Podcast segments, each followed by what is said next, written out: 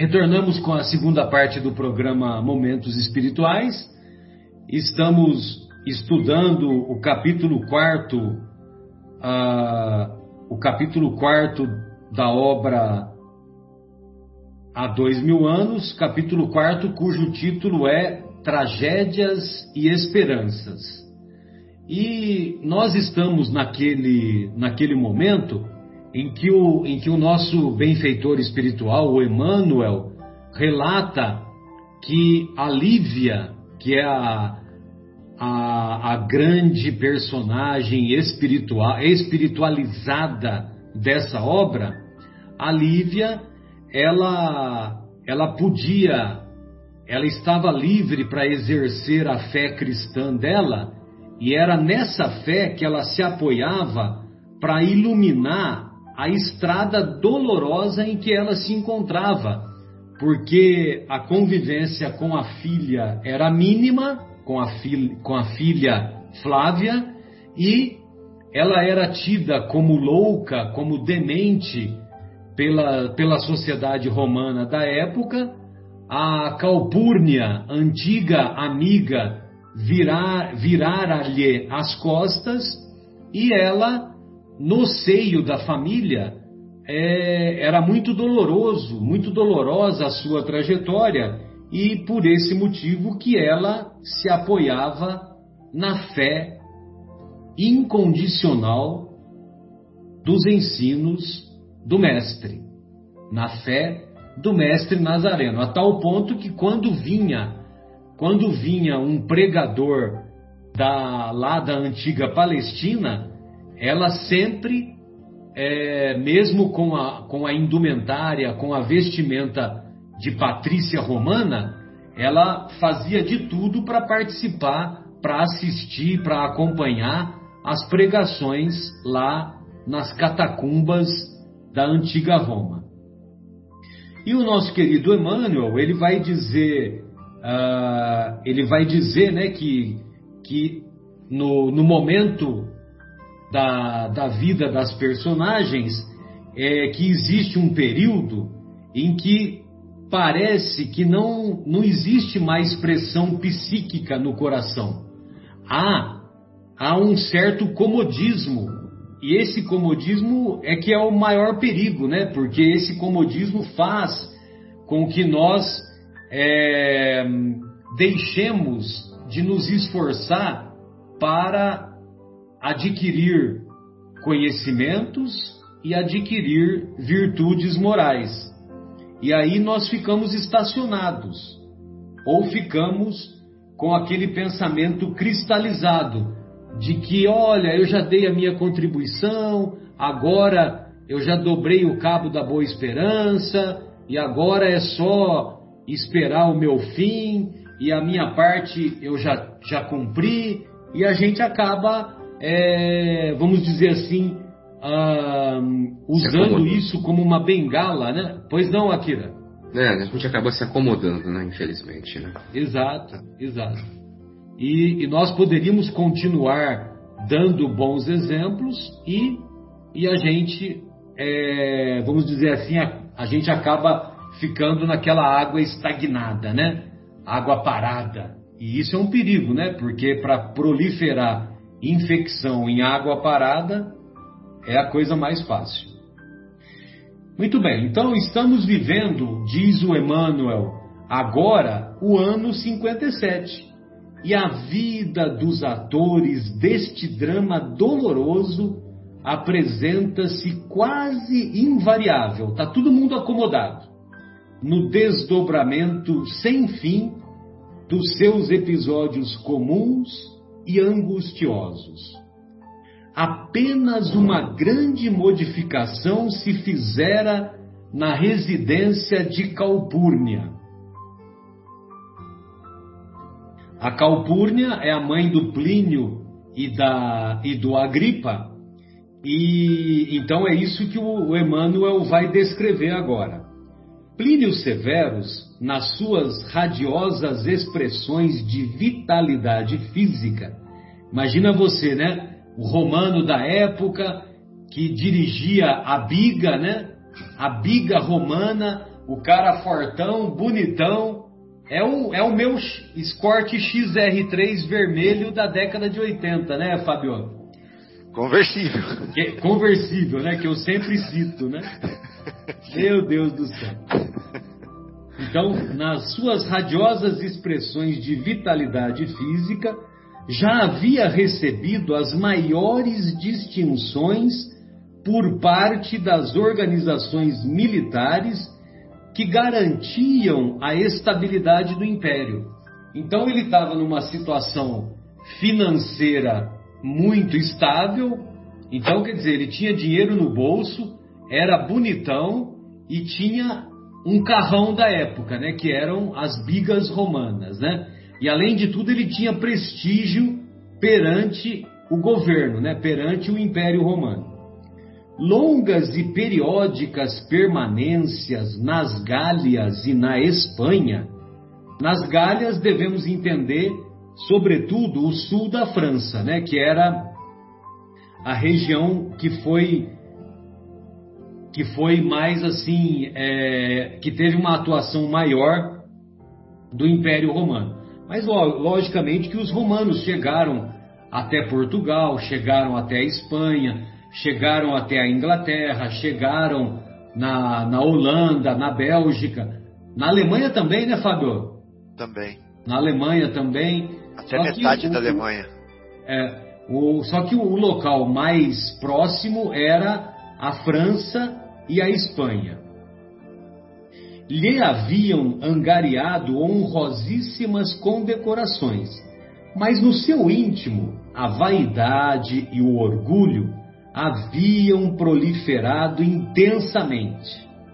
Olha só, o vírus da vaidade e o vírus do orgulho haviam proliferado, apesar da generosidade do seu coração.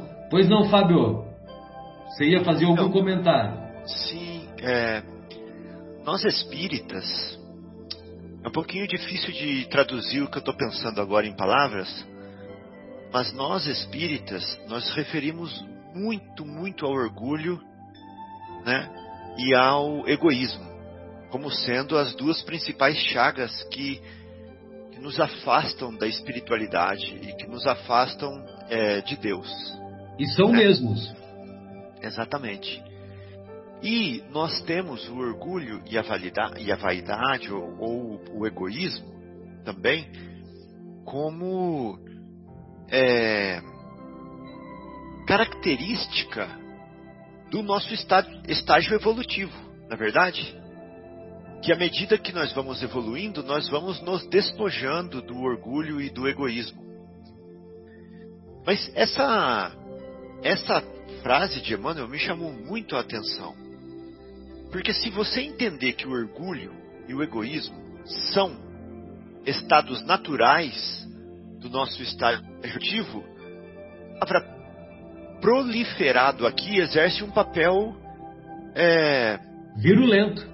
É, ele exerce um papel é, que aguça a nossa curiosidade, que aguça a nossa é, como que eu vou dizer assim, a nossa investigação, né, sobre o, o sobre quem nós somos, de onde nós estamos vindo e para onde nós estamos indo né?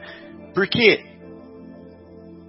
dado o nosso grau evolutivo, dá a impressão que nós temos uma quantidade de orgulho e de egoísmo já determinados e, e proporcionais ao nosso estado evolutivo.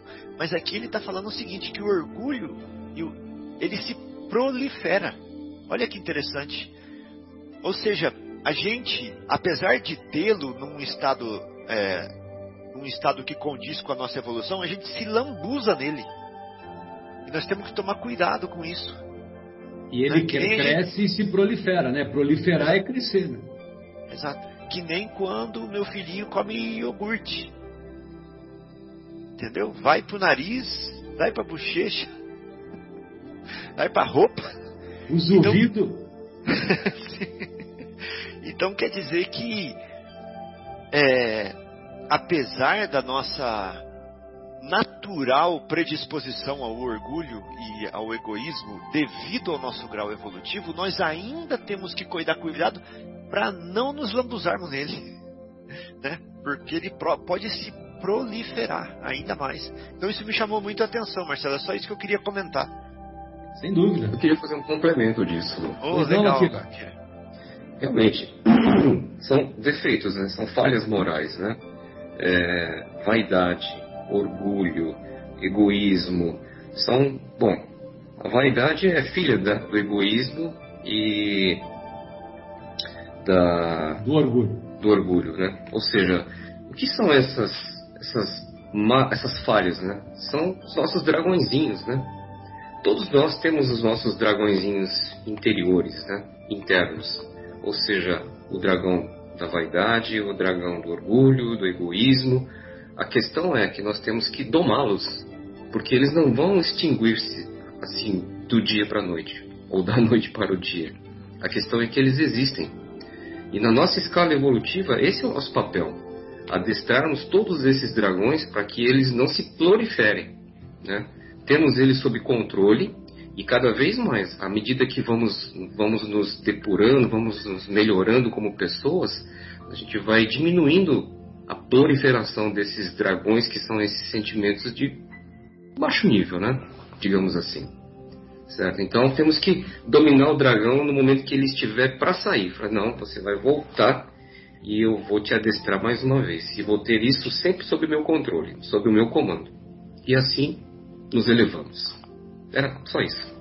Muito Legal. bom, muito bom. Essa é uma visão espiritual oriental. É bem, é bem lúdica. Exato, tira, legal. Tira a comida deles, né, Akira? Exatamente. Tirar o alimento. Exatamente, muito bom.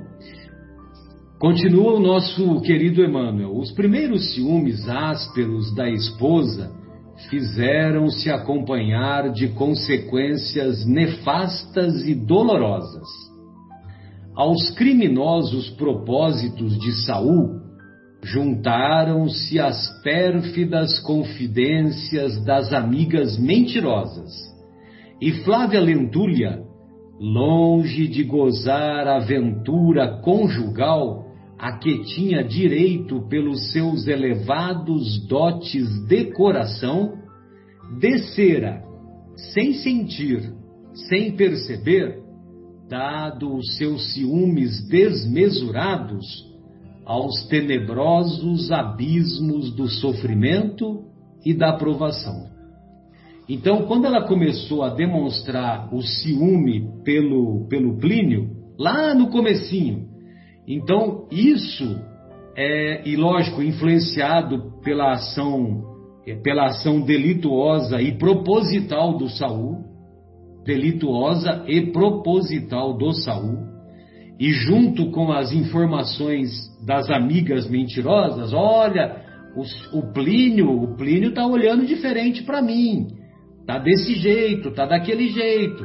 Só que lá no começo o Plínio não tinha feito nada, né? Lá no começo não tinha feito nada. Só que ela, ela estava enciumada e isso criou um, um clima de, de perturbação espiritual, vamos dizer assim, e aí ela, vamos dizer assim, deu ensejo para que o marido se sentisse desestimulado e como de, como consequência da fraqueza dele como espírito eterno, da fraqueza dele naquele momento da, da encarnação onde ele se encontrava, nem tanto por maldade, mas por fraqueza, ele passasse a se entregar às outras aventuras que o nosso querido Emmanuel vai descrever. Para um homem da condição de Plínio, era muito fácil a substituição do ambiente doméstico pelas festividades ruidosas do circo, na companhia de mulheres alegres que não faltavam em todos os lugares da metrópole do pecado. Ó, oh, o cara bonitão, cheio de prestígio do governo romano, cheio de dinheiro e, e dirigindo as bigas dele, né, os os escortes XR3 da época, é lógico que ia chover mulher em, em cima dele, né?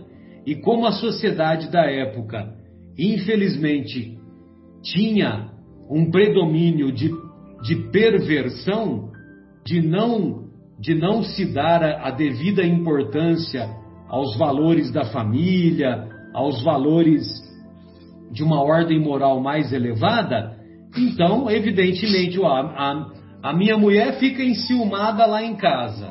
E eu, com todas essas oportunidades aqui, e ainda fico longos períodos lá na Gália, lá na Espanha, ele vai ceder à tentação, né? Evidentemente.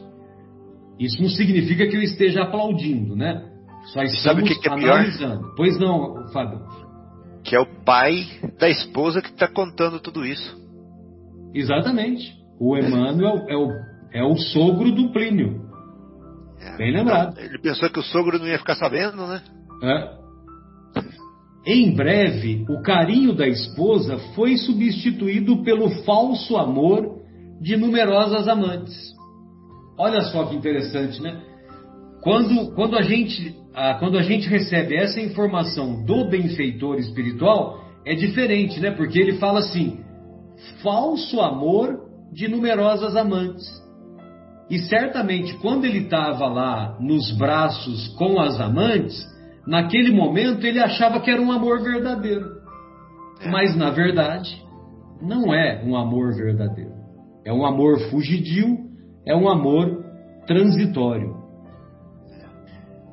Debalde inutilmente procurou Calpurnia interpor seus bons ofícios e carinhosos conselhos. E, em vão, prosseguia a jovem esposa do oficial romano no seu martírio imperturbável e silencioso.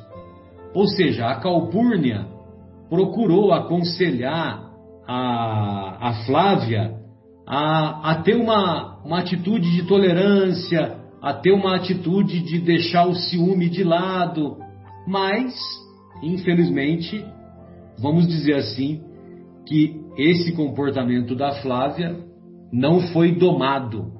O dragãozinho continuou crescendo, né, Akira? As únicas queixas de Flávia eram guardadas pelo coração generoso da mãe do seu marido. A mãe do seu marido é a própria é, é a própria Calpurnia. Ou então confiadas ao espírito do pai, em confidências amarguradas e penosas.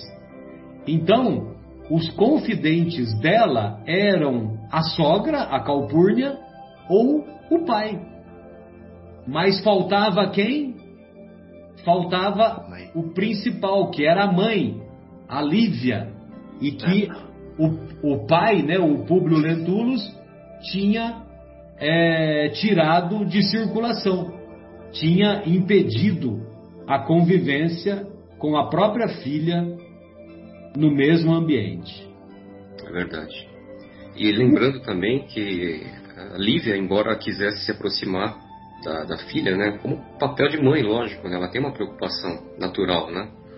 É, no ambiente doméstico, ela era tratada e tida como escrava, mas precisava se manter o quê? As aparências.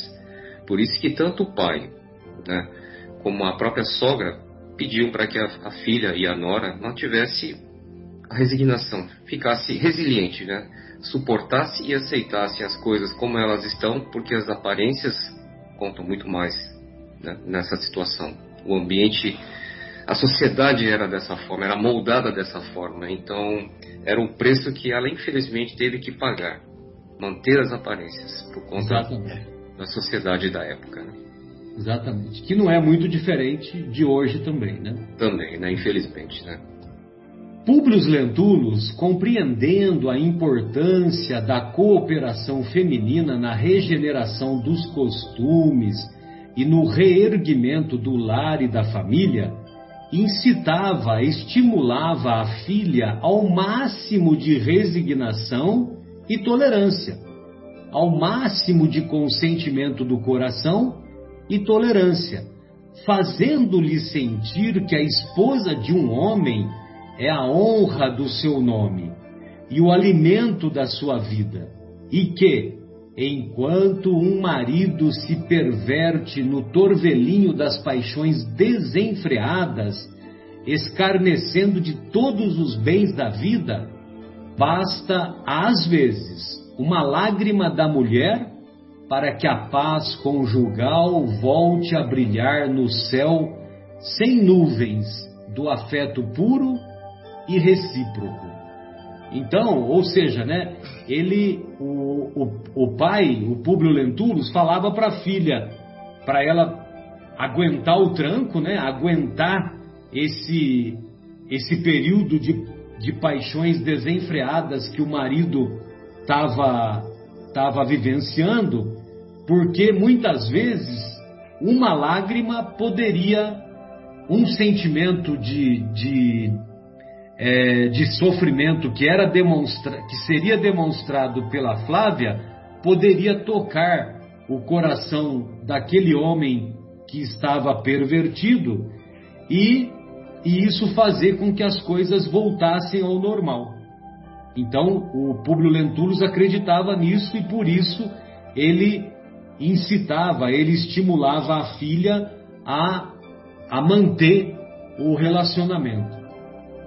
Para o espírito de Flávia, a palavra paterna tinha foros de realidade insofismável, e ela buscava amparar-se nas suas promessas e nos seus conselhos, julgados preciosos, esperando que o esposo voltasse um dia ao seu amor entre as bênçãos do caminho. Ou seja, quem sabe um dia ele deixa essas atitudes pervertidas e volta à estabilidade conjugal. Inclusive, é, Fábio, Akira, é, estimados espectadores, é, eu me lembro de um, de um pensamento é, de um pensamento do, do, do filósofo pessimista Nietzsche. O Nietzsche tem muitas coisas que não foram boas que ele falou, entendeu? Mas tem, alguma, tem alguns pensamentos que são legais, né? E um dos pensamentos é: quem se perverte não se diverte. Olha que interessante, né? Então, quem se perverte não se diverte. Ou seja, é, o nosso querido é, Plínio ele estava nessa perversão e aparentemente ele está se divertindo e ele está é, aproveitando a vida, né? Vamos dizer assim, né? O playboy da época aprendendo, é, aproveitando a vida, embora estivesse fugindo aos seus compromissos, aos seus compromissos do lar, né? Mas nós vamos ver lá na frente que era tudo uma situação passageira, uma situação transitória que não preenchia, não foi capaz de preencher o seu coraçãozinho. Enquanto isso, Plínio Severus dissipava no jogo e nas folganças uma verdadeira fortuna. Sua prodigalidade com as mulheres tornara-se proverbial nos centros mais elegantes da cidade. Elas diziam entre si, né? Eu quero Plínio, né? Todas elas, né? Eu quero Plínio, eu quero Plínio.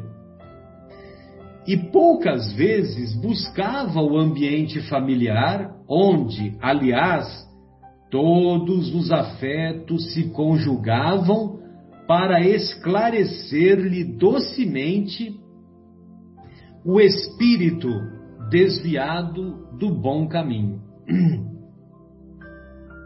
A morte do velho pretor, Salvio Lentulus, antes do ano 50, obrigara a família de Públio e os remanescentes de Flamínio aos protocolos sociais juntos de Fúvia e da filha. A filha é a Aurélia por ocasião das homenagens prestadas às cinzas do morto, que, envolto no mistério da sua passividade resignada e incompreensível, havia passado pelo mundo. Olha só, isso aqui é um, é um outro miudinho, né, Fábio? Ah, com certeza. O nosso querido Salvio Lentulus, ele tinha tido um comportamento de passividade resignada e incompreensível, porque a Fúvia certamente o manipulara o tempo todo. E a Fúvia, nós vimos né, em capítulos anteriores que ela também tinha relacionamentos com outros homens. E, e, ele, e o, as pessoas que conheceram o Salvio Lentulus tinham dificuldade de compreender essa passividade dele. E o Emmanuel coloca, né, que ele havia passado pelo mundo. Nós dizemos, nós dissemos no, no, na primeira parte do programa, o Fábio, uhum. que o nosso querido, a nossa querida Cora Coralina tem um pensamento que muito me toca, né? E eu, eu já citei outras vezes, você vai se lembrar, que é a vida só vale a pena ser vivida se tocamos o coração daqueles que cruzam o nosso caminho. E o Emmanuel deixa claro aqui que essa personagem, o Sálvio, havia passado pelo mundo sem brilho, com indiferença, com tristeza e sem tocar corações. Passivamente. Passivamente. Mas quando ele. É, o, o, esse acontecimento da morte fez com que a família se reaproximasse, né? Ou melhor, com que as famílias se reaproximassem.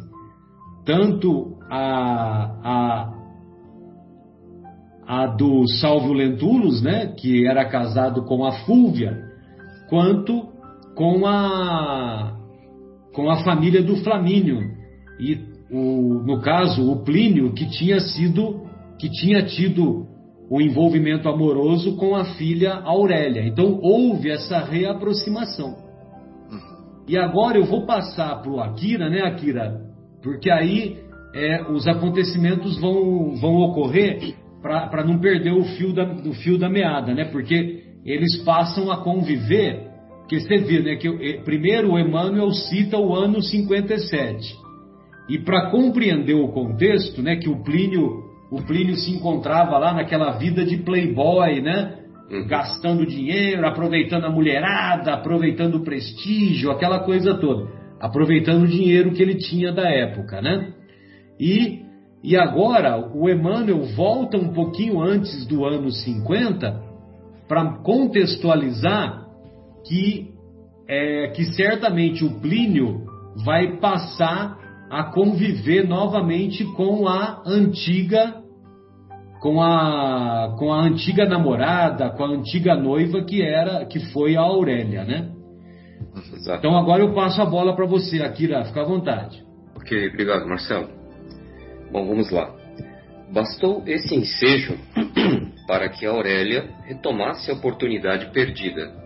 Por conta dos protocolos sociais, né? Como o Marcelo acabou de citar, as famílias se aproximaram. E o contato então com a, a ex-namoradinha, né, que no caso a Aurélia, Plínio e a Aurélia estão retomando aí o antigo relacionamento. Um olhar, um encontro, é, uma palavra e o filho mais moço de Flamínio, enamorado das belezas pecaminosas, restabeleceu o laço afetivo que um amor santificado e puro havia destruído anteriormente. Ou seja, antes mesmo do Plínio e Aurélia, é, na época que eles estavam apenas namorando, é, o Plínio conheceu a Flávia e foi com Flávia que ele realmente se encantou e entregou seu coração e foi com ela com quem eles se casaram, ele se casou. E em breve, ambos eram vistos com olhares significativos pelos teatros, pelos circos, ou pelas grandes reuniões esportivas da época.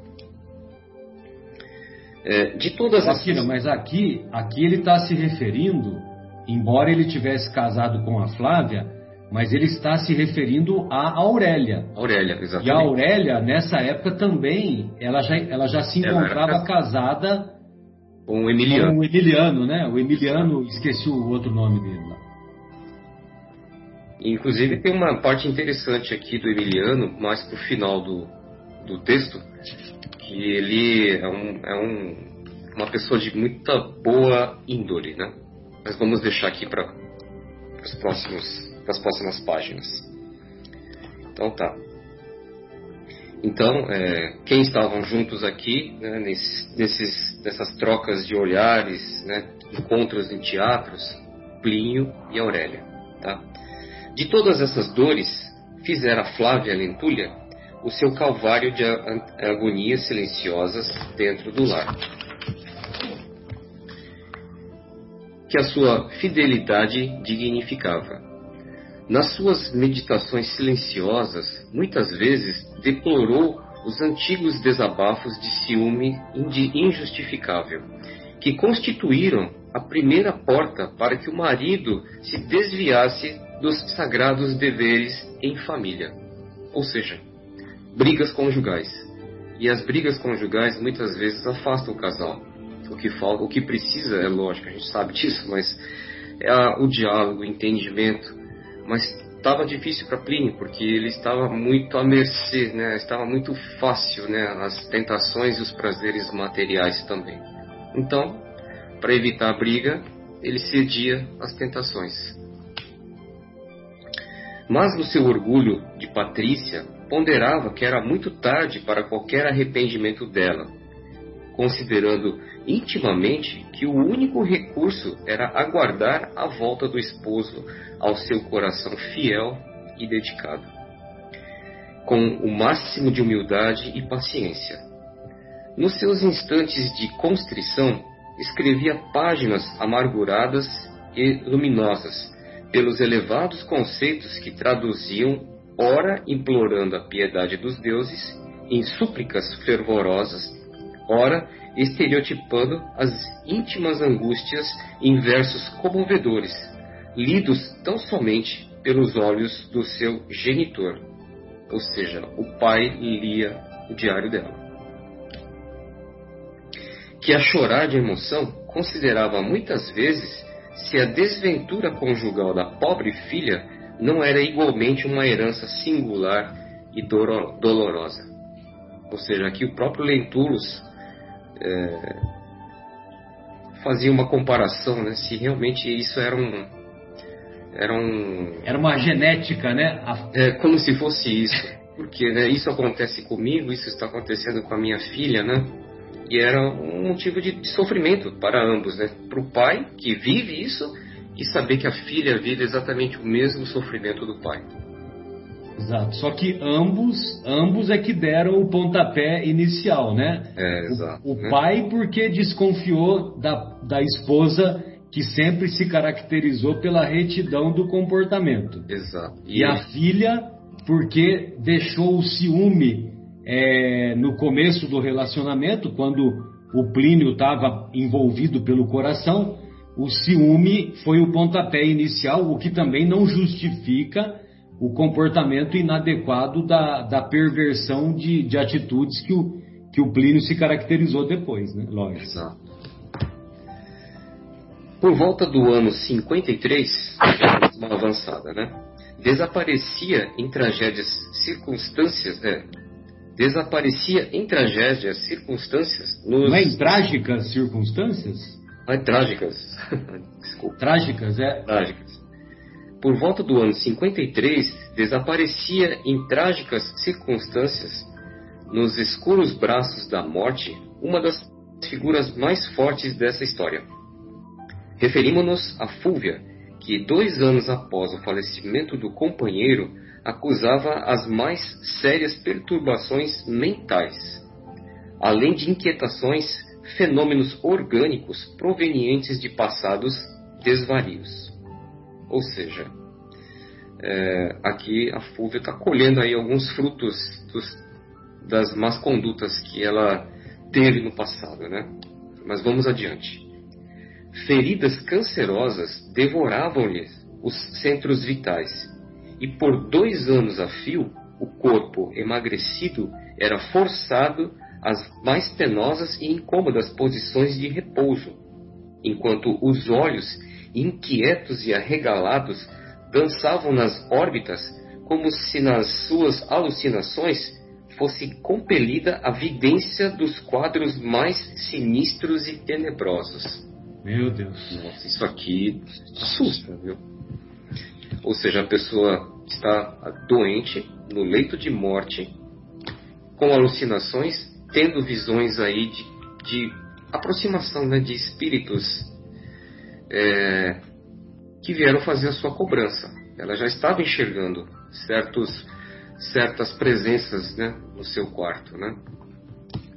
Ela estava recebendo, ela estava colhendo aquilo que ela havia plantado. Né? Também, exatamente. E, e, isso a incomodava, lógico, ela já estava no seu leito de morte e, e sabendo já os irmãozinhos que o fim se aproximava, ela já conseguia, já tinha essa percepção e essa visão. Daí essa, esse trecho né, que os olhos inquietos e arregalados é, dançavam nas órbitas como se nas suas alucinações fossem compelidas à vidência dos quadros mais sinistros e tenebrosos. Ou seja, ela já estava conseguindo enxergar algumas entidades. Exatamente como ela fosse obrigada né, a enxergar esses quadros sinistros e dolorosos que ela causou. Né? Que ela causou. Nessas ocasiões, não encontrava a dedicação da filha, que não soubera educar, sempre atarefada nos seus constantes compromissos de festas, encontros e representações sociais numerosas. É, ou seja, ela, ela educou a filha de maneira é, egoística, né? ensinando apenas valores, é, valores, vamos dizer assim, é, valores caracterizados pela inferioridade moral uhum. e, evidentemente, que é, era, aquela, era aquela lei do mínimo esforço e a lei de, de levar vantagem em tudo. Exatamente, ó. Crie corvos e te arrancarão os olhos, né? É, exatamente. Exatamente. É o que o Fábio está resumindo aqui.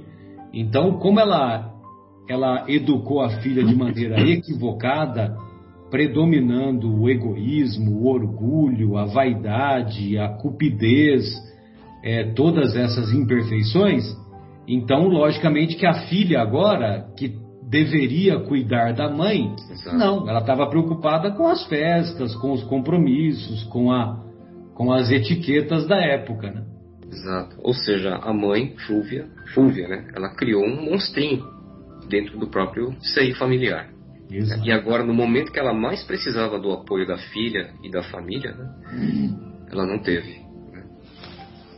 Na miseri... Mas a misericórdia divina não abandona os seres mais desditosos. Dera-lhe um filho carinhoso e compassivo para as dores expiatórias. Emiliano Lúcius, o genro. Né? Exato. O marido de Aurélia era desses homens dignos e valorosos, raros na paciência e nas mais elevadas virtudes domésticas. Né? Noites e noites sucessivas velava pela velhinha infeliz, e as dores físicas castigavam impiedosamente com o azorrague de suplícios e atrozes. Azorrague é aquele chicote, né? É aquele, aquele chicote que tem várias correias e as pessoas usam para açoitar, né? Para açoite. É, nos seus últimos dias, vamos ouvir ouvir-lhes ou ouvir-lhe as palavras desconexas e dolorosas. Noite alta, quando as próprias escravas descansavam, subjugadas pela fadiga e pelo sono, parecia que seus ouvidos de louca se aguçavam, espantosamente para ouvir os ruídos do invisível. Dirigindo. Fluidos do invisível devemos entender como as manifestações Os espirituais. irmãozinhos aparecendo, visitando a Fúvia à noite, né? E Então ela, dirigindo impropérios às suas antigas, ah, antigas vítimas, que voltavam das mais baixas esferas espirituais para rodear-lhe o leito de sofrimento e morte. Nossa, isso aqui é assustador.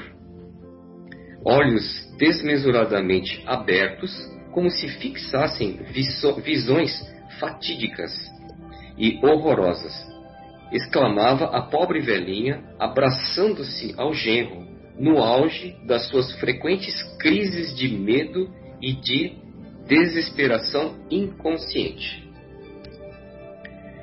Emiliano, ah, desculpa, aqui ela dizendo, né? Emiliano exclamava em atitudes de pavor supremo.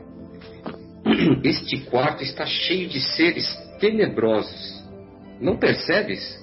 Ouve bem, ouço-lhes os impropérios rígidos e as sinistras, sinistras gargalhadas.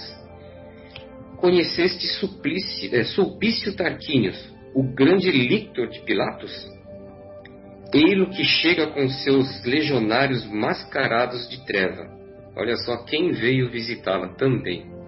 Né? Sulpício Tarquinius, né? Aquele É. mesmo liquitor da que, que, que matou, que foi o responsável pela morte do Simeão, né? Simeão, exato. Lá na, lá na Foi. Samaria.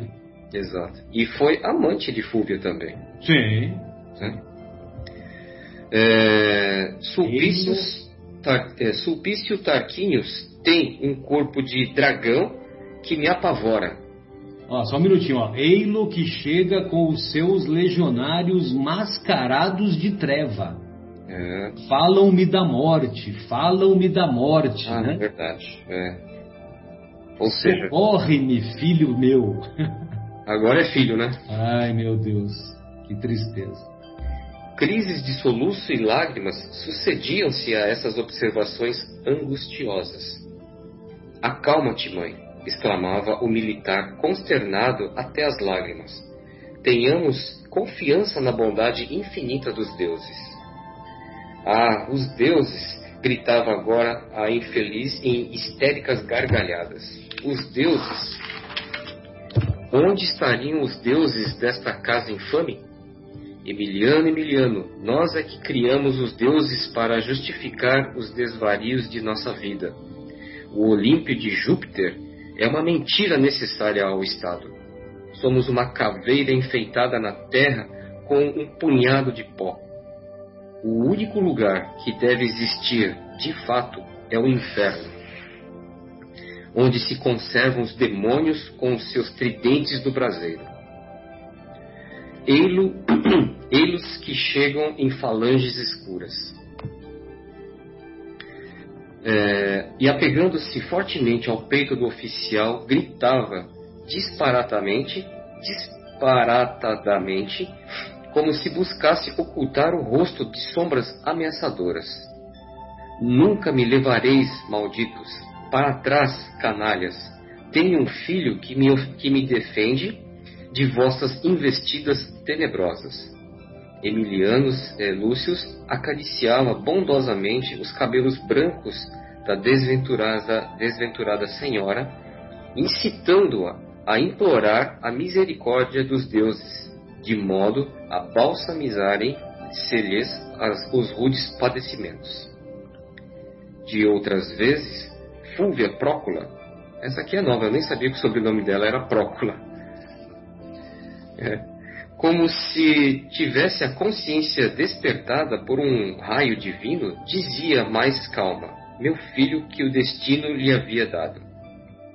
Ao filho, desculpa, mais calma, ao filho que o destino havia lhe dado. Emiliano, estou aproximando-me da morte e preciso confessar-te as minhas faltas e, e grandes deslizes. Perdoa-me, filho, se tamanhos, tamanhos trabalhos te hei proporcionado. Minha existência misérrima foi tão longa, esteira de crimes cujas manchas horrorosas não poderão ser lavadas pelas próprias lágrimas da enfermidade que ora me conduz aos impenetráveis segredos da outra vida. Ou seja, aqui já começa o, o arrependimento né, do leito de morte, né? que muitas vezes isso acontece na vida, de, até hoje, né? quando as pessoas realmente se dão conta de todo o mal que fez e quando chega nos momentos derradeiros, a pessoa se dá conta de que não foi por acaso que tudo isso está acontecendo. Ela está exatamente agora é, colhendo todo o mal que fez. E, e, os algozes vêm agora cobrar essas dívidas. Eles aparecem de formas horrendas, né? Porque também eram de esferas inferiores e se apresentam tal qual eles realmente são. Né? Nunca, porém, consegui ponderar as amarguras terríveis que me esperam. É, hoje, nas pesadas sombras da alma, sinto que minha consciência se tisna do carvão apagado do fogo das paixões nefastas que me devoram o penoso destino. É, fui esposa desleal, impiedosa e mãe desnaturada. Ou seja, ela reconheceu todos os seus defeitos pessoais, defeitos morais, exatamente naquele momento de, né, de morte. Né? E aí, Fabinho? Você quer fazer algum fra... comentário dessa parte? Fica à vontade. Fabinho ficou chocado, viu? Eu vi que ele ficou bem atento. Não, é viagem demais nas descrições do Emmanuel, meu Deus do céu. Eu também. Esse escritor me. Impressiona. Me, né? é, me seduz. Exatamente. Seduz, realmente. Ele fala assim: olha, sinto que minha consciência se tisna do carvão apagado do fogo das paixões. Eu já vi falar em pisar em ídolos quebrados. Uhum. Né? Eu acho que é, é uma, uma linguagem figurada que eu uso muito né, que a, a, na espiral da evolução você volta e pisa nos ídolos quebrados, né?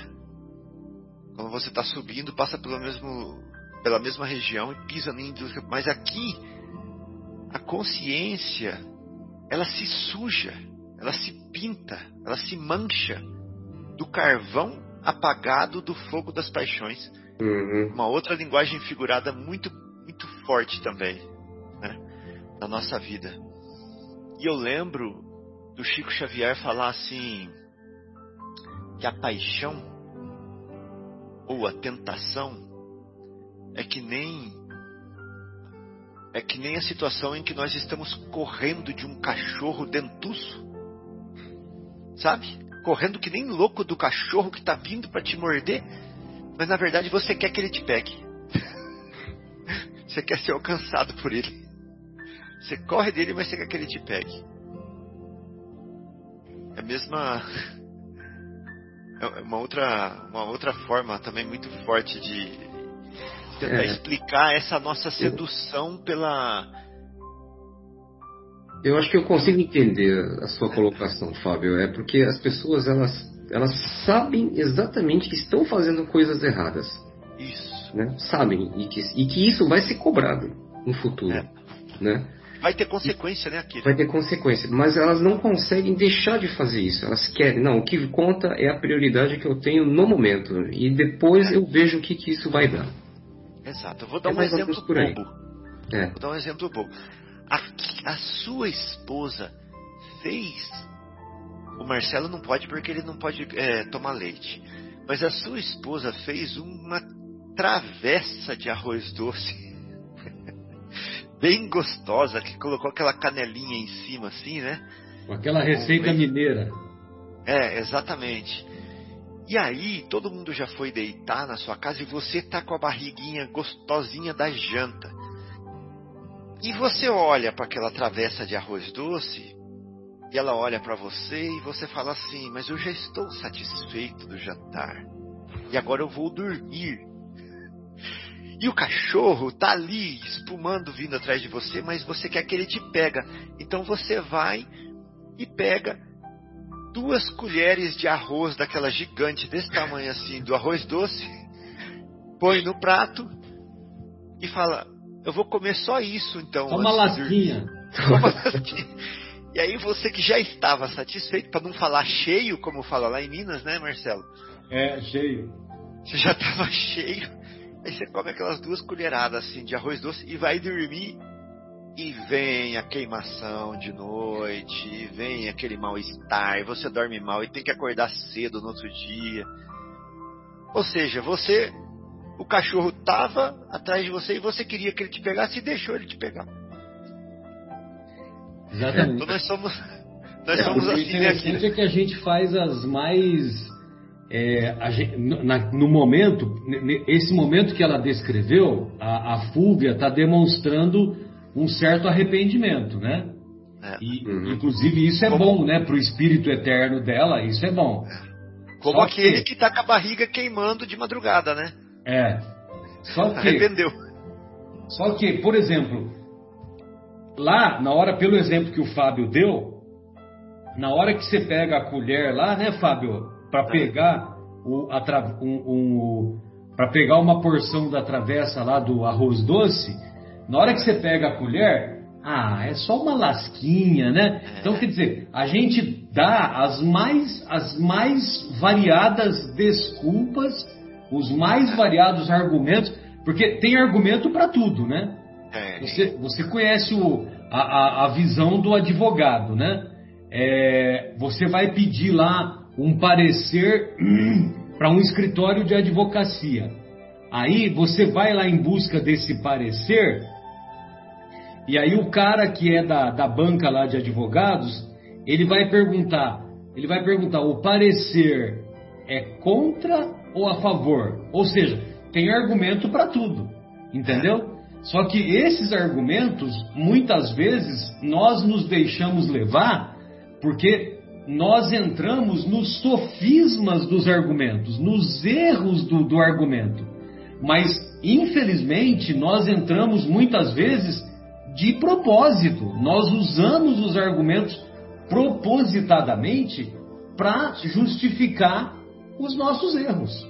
Entendeu?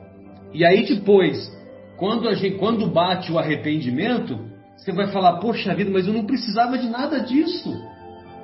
Eu não precisava de nada disso. Por que, que eu fui me envolver com essa, com, com a fraqueza do, do meu espírito?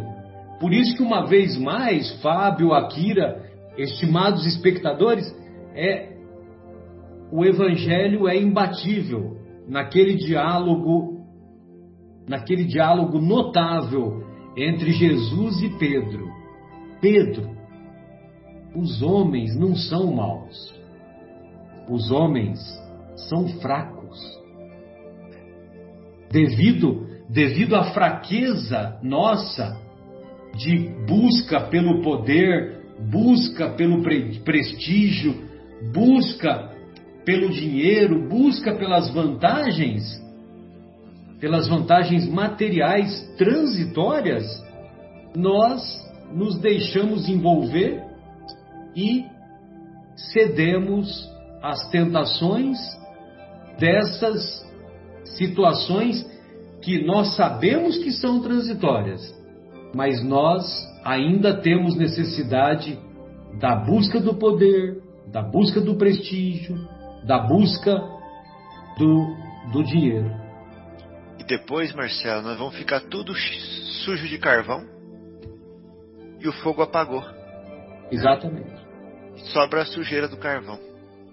E é esse carvão que vai tisnar a nossa consciência, que é o que a, o que a Fúvia falou aí pro Emiliano. Né? embora, embora no momento de. Ela, ela teve uma lucidez né, de, de descrever isso, mas evidentemente que ela se encontrava com uma perturbação espiritual devido à alucinação que ela plantou como fruto do egoísmo desmesurado, do orgulho é, sem limites que ela impôs a si própria e a, e a, a vida de relacionamento dela. Uhum. É. Bem, amigos, então essas eram as, as nossas reflexões. Eu não sei se alguém quer fazer mais alguma colocação. Muito bom. Então nós nos, nós nos despedimos com essa última reflexão e na próxima semana daremos continuidade ao estudo desse capítulo emocionante. Muito bom. Um grande abraço a todos da nossa parte. Tchau.